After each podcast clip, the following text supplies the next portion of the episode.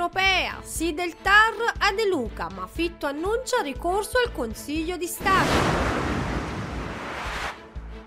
Politica, autonomia differenziata, Manfredi si smarca da De Luca.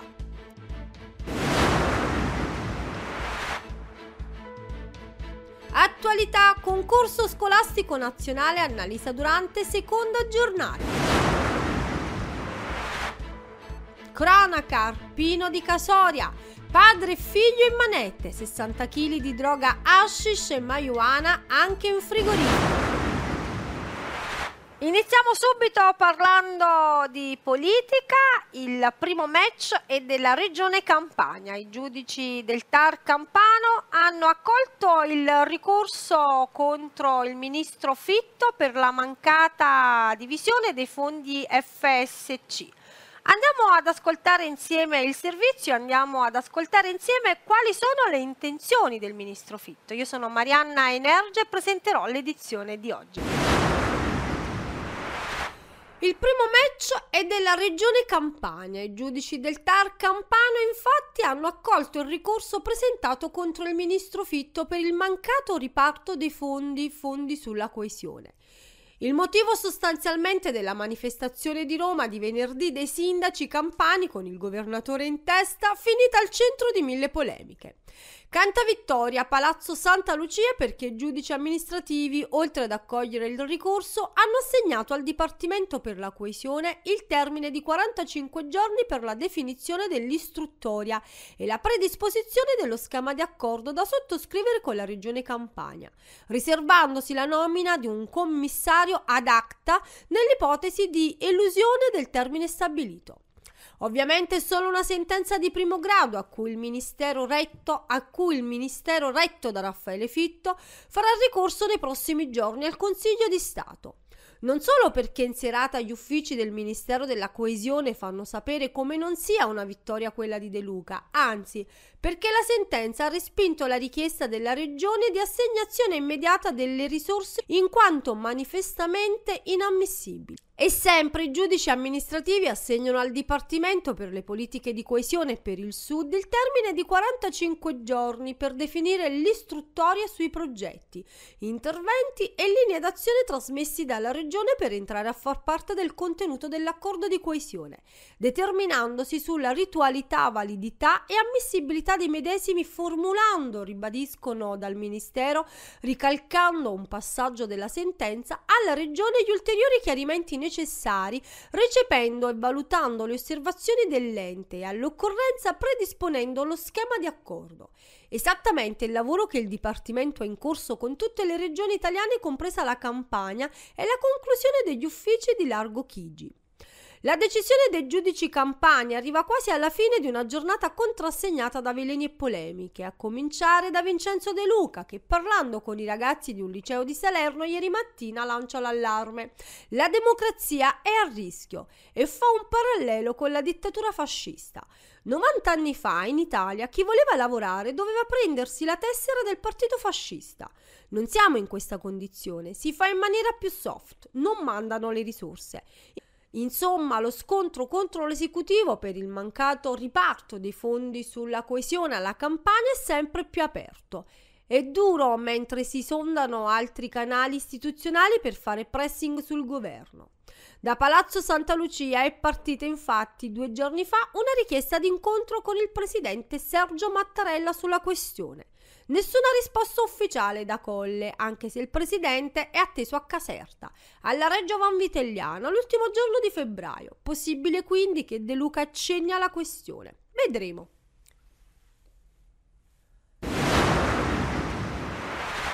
Continuiamo a parlare di politica, continuiamo a parlare di autonomia differenziata e del sindaco di Napoli Gaetano Manfredi che in seguito al convegno organizzato all'Istituto di Studi Filosofici ha affermato il nostro no all'autonomia differenziata definendo un netto limite, una lontananza dal governatore Vincenzo De Luca.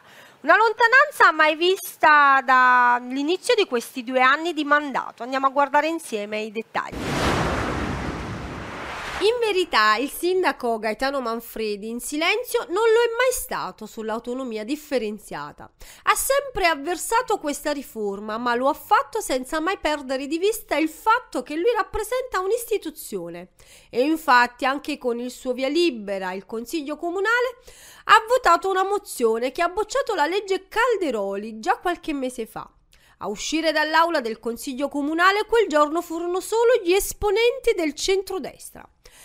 La vera battaglia, spiegò l'ex rettore, è quella di essere tutti cittadini di serie A e non cittadini di serie A e di serie B.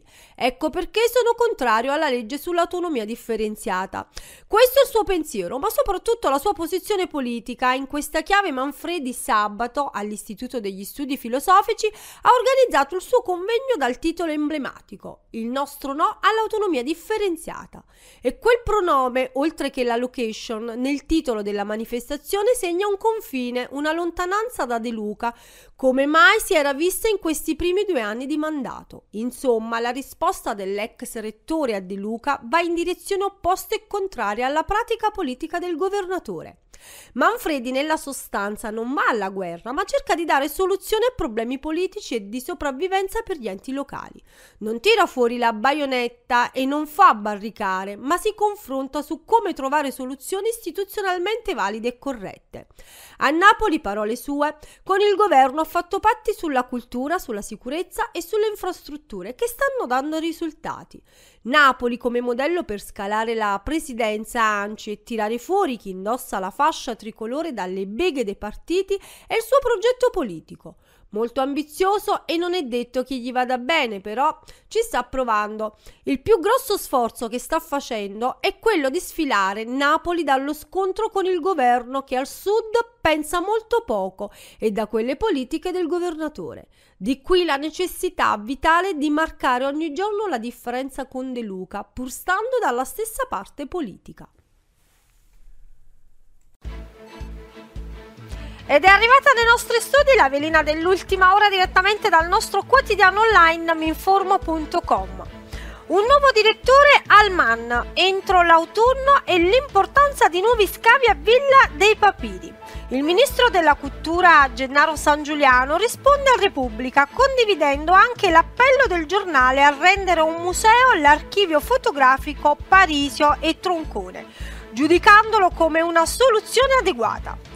Il ministro passa in rassegna gli ultimi avvenimenti in città che spaziano dall'arte all'archeologia fino alla filosofia e all'importanza del reportage d'Antan. Napoli, insomma, come ha sottolineato lo stesso San Giuliano qualche giorno fa, all'inaugurazione della splendida mostra dei bronzi di San Casciano all'archeologico, è da sempre una delle grandi capitali del Mediterraneo con la peculiarità di raccontare le storie delle tante epoche di cui è stata protagonista. Guardo tutto ciò non solo con lo sguardo di chi ha un vero e proprio culto verso la storia, ma pure come un grande potenziale di sviluppo socio-economico. È il nostro petrolio. Parliamo adesso di attualità. Oggi presso la biblioteca Porte Aperte Annalisa Durante si è svolta la seconda giornata del concorso nazionale scolastico Annalisa Durante, quinta edizione. Andiamo a guardare insieme il servizio. Oggi presso la biblioteca a porte aperte Annalisa Durante in via Vicaria Vecchia 23 in Napoli si è svolta la seconda giornata del concorso scolastico nazionale Annalisa Durante, quinta edizione intitolata Infanzia al bivio. Sono intervenuti Mauro Astriano, assessore all'istruzione e alle famiglie del comune di Napoli, Paolo Siani, direttore dell'UOC, pediatria dell'ospedale Santo Bono di Napoli e coordinatore del tavolo infanzia e adolescenza del comune di Napoli. Napoli, e Maria Pia Cacace, membro del CEN AIB, Associazione Italiana Biblioteche. C'è stata la premiazione delle scuole dell'infanzia e delle primarie partecipanti al concorso scolastico nazionale, l'esperienza del progetto 06 Infanzia al Bivio. Tavola rotonda per il confronto con istituzioni, scuole, parrocchie e terzo settore della zona di Forcelle e delle aree limitrofe. È stato inoltre consegnato il premio speciale a Nunzia Pastorini, bibliotecaria ed operatrice per la promozione della lettura a 0-6 anni. Sta cambiando qualcosa, poco, non molto. Il nostro futuro sono questi bambini che io cerco di togliere dalla strada, diciamo il futuro sono loro, sperando che cambia qualcosa. Io sto qua proprio per i ragazzi, loro mi fanno tenere sempre mia figlia viva e ringraziando a loro, io dico ringraziando a loro, mia figlia è viva. A cambiare subito ci vuole ancora molto tempo ancora, ma penso che ci riusciamo a fare questa fatica. Oggi è il secondo giorno del premio Annalisa Durante, quinta edizione Il Faro di Annalisa. Il tema di oggi è dedicato all'infanzia il titolo è Infanzia al bivio perché siamo in un momento in cui l'infanzia effettivamente è ad un bivio e occorre prendersene carico tutta la comunità educante, non soltanto più le scuole, la famiglia, ma bisogna creare un sistema di rete sui territori dove c'è anche il coinvolgimento dell'ASL, dei servizi sociali, delle associazioni, delle parrocchie. E questo lo va dicendo anche l'arcivescovo di Napoli, Don Mimmo Battaglia, con il tavolo educativo, solo che si stenta a creare un sistema istituzionale e sociale organizzato in rete. Allora il tema di oggi, perché Annalisa Durante premia l'infanzia? Premia per preparare i cittadini del domani e per preparare i cittadini del domani c'è bisogno di un'educazione alla cultura della legalità. I bambini si sono prodigati nel realizzare lavori che vanno in questo senso, mettendo in evidenza il tema, il significato del faro di Annalisa, la luce che illumina e che rigenera le vite eh, di tutti e le famiglie si devono sentire coinvolte, ecco perché oggi sono stati coinvolti anche i docenti, eh, i genitori, le istituzioni eh, e cerchiamo, oltre che con la premiazione, di fare anche un approfondimento su questi temi. E la tavola rotonda che sarà coordinata dall'assessore Maura Astriano all'istruzione e appunto alle famiglie del Comune di Napoli. Eh, dovrebbe diciamo, garantire il percorso che noi stiamo lanciando in questo premio nazionale. Nazionale perché il tema dell'infanzia è un problema di... Passiamo adesso a parlare di cronaca. I carabinieri del comando Napoli Capodimonte hanno arrestato un 37enne indiziato per aver commesso due rapine a mano armata ai danni di due distributori di carburanti. Andiamo a guardare insieme tutti i dettagli. Carabinieri della stazione Napoli Capodimonte, insieme ai militari del nucleo operativo della compagnia Vomero, hanno sottoposto a fermo di indiziato di delitto un 37enne napoletano. L'uomo è gravemente indiziato per i reati di rapina e ricettazione. Il fermo è stato convalidato dal GIP di Napoli che contestualmente ha disposto nei confronti dell'indagato la misura della custodia cautelare in carcere. Le indagini dei militari dell'arma coordinati dalla Procura di Napoli hanno permesso di raccogliere diversi elementi nei confronti del 37enne. L'indagato avrebbe nella giornata del 15 febbraio scorso effettuato due rapine a mano armata in danno di due distributori di carburanti.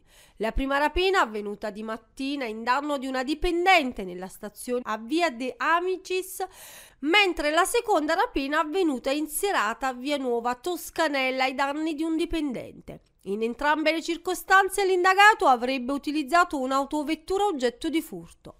Nel primo episodio il 37enne avrebbe afferrato per il collo la dipendente per poi impossessarsi di una somma di denaro. Nel secondo evento l'indagato avrebbe minacciato con una pistola, sempre per un ingiusto profitto, il dipendente.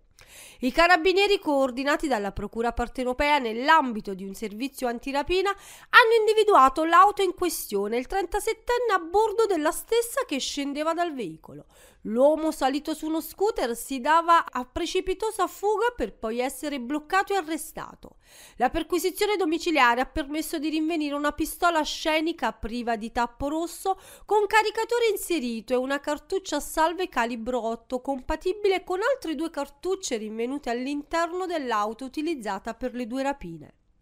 La misura cautelare è un provvedimento emesso nel corso delle indagini preliminari, avverso cui sono ammessi mezzi di impugnazione. Il destinatario della stessa è persona sottoposta ad indagine e quindi presunto innocente fino a sentenza definitiva. Ed era questa l'ultima notizia della prima parte del TG Mi Informo News di oggi. Io vi aspetto tra un po', dopo una breve pausa pubblicitaria, per parlarvi dei territori a nord di Napoli. La cooperativa sociale Raggio di Sole Onlus lavora da oltre dieci anni nella gestione di asili nido e scuole per l'infanzia Qui vengono gestiti circa 40 asili per bambini da 0 a 36 mesi, ubicati in Campania, Calabria, Puglia, Abruzzo, Basilicata e Lazio. La cooperativa sociale Raggio di Sole Onlus offre anche attività di supporto scolastico, laboratori pomeridiani, centri estivi e servizi di ludoteca. Attività avviata nel 2003 si arricchisce ogni giorno di collaborazioni e desiderio di affermarsi sempre di più nel terzo settore. Essa vanta la collaborazione con diverse università per l'attivazione di tirocini curriculari e accoglie ogni anno numerosi volontari del servizio civile universale. Inoltre supporta attraverso un servizio esterno specializzato e la fornitura di personale, tra le altre, le attività del garante per l'infanzia.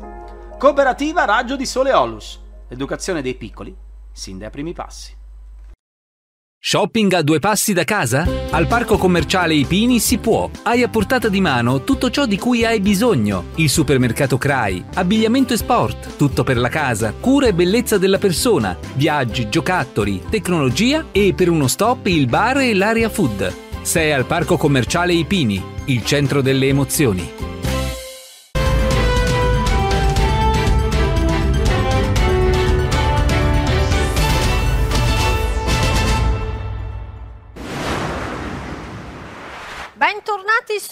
Come promesso parleremo adesso dei territori a nord di Napoli, parliamo ancora di cronaca e parliamo della stazione dei carabinieri di Arpino di Casoria che in seguito ad una perquisizione domiciliare hanno ritrovato in un'abitazione 60 kg di stupefacenti che padre e figlio conservavano addirittura in frigorifero. Vediamo insieme i dettagli. I carabinieri della stazione di Arpino di Casoria hanno arrestato per detenzione di droga ai fini di spaccio padre e figlio di 62 e 25 anni, entrambi incensurati. Durante una perquisizione domiciliare nella loro abitazione in via Nazionale delle Puglie, i militari hanno rinvenuto oltre 60 kg di stupefacenti. Guidati dal terribile odore di erba, i carabinieri hanno scoperto un vano lavanderia utilizzato come magazzino. In decine di buste di plastica, 50 kg circa di marijuana, divisi in 59 confezioni sigillate. E ancora 107 panetti di hashish, una parte dei quali nascosti in un frigorifero. Con la droga anche materiale per pesare e confezionare le dosi e una pistola Bruni a salve, ma senza tappo rosso. In manetta e padre e figlio sono stati portati in carcere in attesa di giudizio. Ed era questa l'ultima notizia del TG Mi News di oggi. Io vi aspetto domani alla stessa ora e vi invito a non lasciarci, mi raccomando, dopo la sigla per le informazioni meteo a cura di Trebbi Meteo e quelle cinematografiche a cura di Anica Flash. A domani.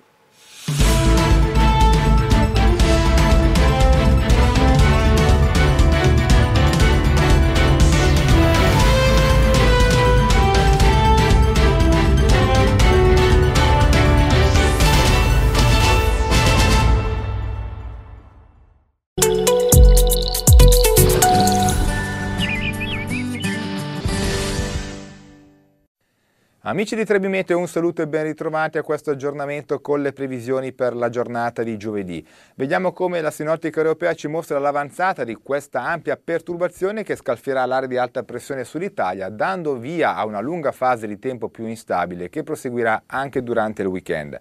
Per quanto riguarda la nuvolosità attesa nella giornata di giovedì, avremo appunto già una, un contesto piuttosto nuvoloso al nord su gran parte del centro, mentre soltanto al sud resisterà qualche schiarita. Per quanto riguarda le precipitazioni sarà una giornata ancora in prevalenza asciutta al centro-sud, mentre le prime piogge interesseranno le Alpi, il nord-ovest e la Liguria e poi entro sera anche le regioni del nord-est. Per quanto riguarda la previsione dunque ci aspetta una giornata di giovedì mm, piuttosto nuvolosa o molto nuvolosa al nord e anche su parte del centro, specialmente il settore Tirreno Tirrenico, prime piogge su Liguria, Valpadana, Alpi e Prealpi e anche delle nevicate in montagna oltre i 1200-1500 metri. Dunque caleranno le temperature massime al nord, mentre il contesto rimarrà sempre piuttosto mite al centro-sud, con valori intorno ai 15-20 gradi.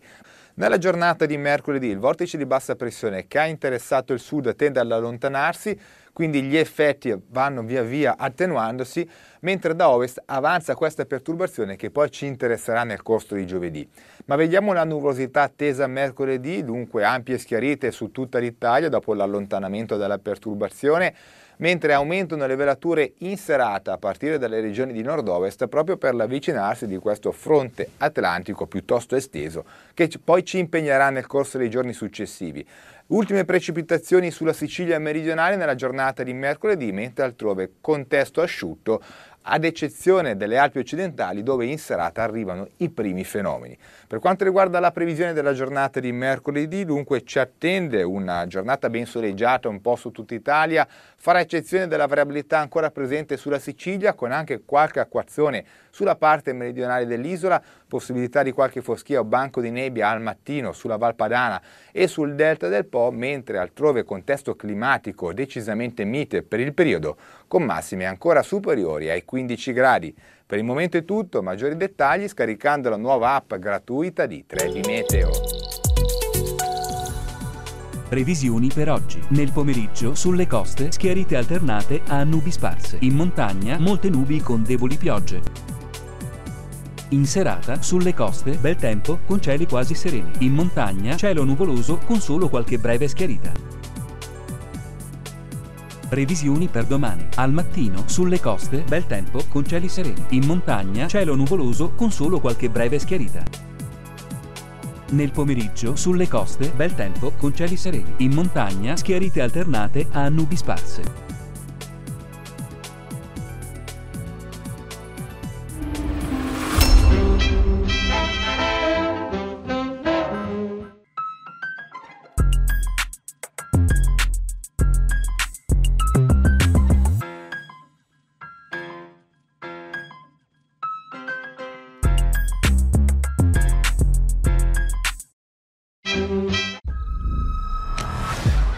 Abbiamo fatto sistemare la piscina, hanno detto che non è stata usata per 15 anni. Forse non amavano le piscine.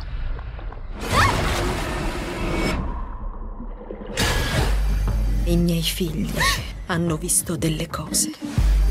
Ciao. C'è qualcosa in quell'acqua. Ci sarà un modo per fermare questa cosa. Night Swim, dal 22 febbraio al cinema. Perché devo avere paura dell'aereo? Ma perché? Sai che vado in Corea? Cosa? Vado a fare il film di Kikyu Bok. Faremo di tutto per sconfiggere le vostre paure. Stai in aria perché è fatto per volare. Lui sì, poi no però. L'aereo non mi piace, ma non è pericoloso. Sto per prendere l'aereo, papà. Oh. Perché io voglio volare. Voglio diventare una persona normale. Volare, un film di Margherita Bui. Devi trovarti un uomo. Ma no, ma perché, poverino? Dal 22 febbraio al cinema. Combatterò al tuo fianco. Ti mostrerò io la via. Sono Paul Atreides! Duca de Arrakis! I nostri nemici sono tutti intorno a noi. Possiamo fermarli insieme.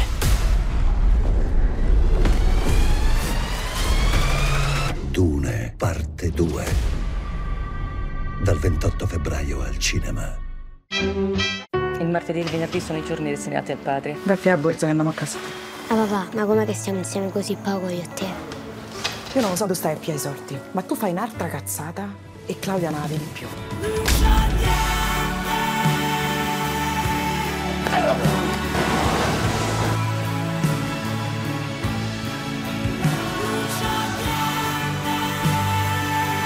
Manca mi via.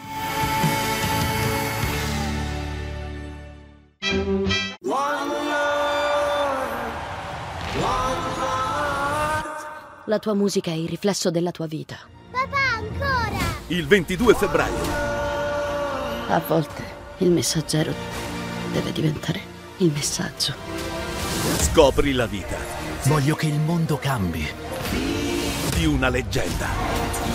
Un unico amore, un unico cuore, un unico destino. Bob Marley One Love, dal 22 febbraio al cinema. Un piccolo giaguaro! Da oggi ti chiami Hop. Io ti proteggerò sempre. Caro dottore, la situazione peggiora di giorno in giorno. È rimasto un solo giaguaro e ormai ha le ore contate. Dobbiamo salvare Hope! Siamo andati via dalla giungla otto anni fa e non ci torniamo. Le più grandi avventure Nonostante tutto sei venuta. iniziano con una vera amicizia. Bracconieri, cercano Hope! Ti proteggerò. Staremo sempre insieme, io e te. Emma e il giaguaro nero, dal 22 febbraio al cinema. thank you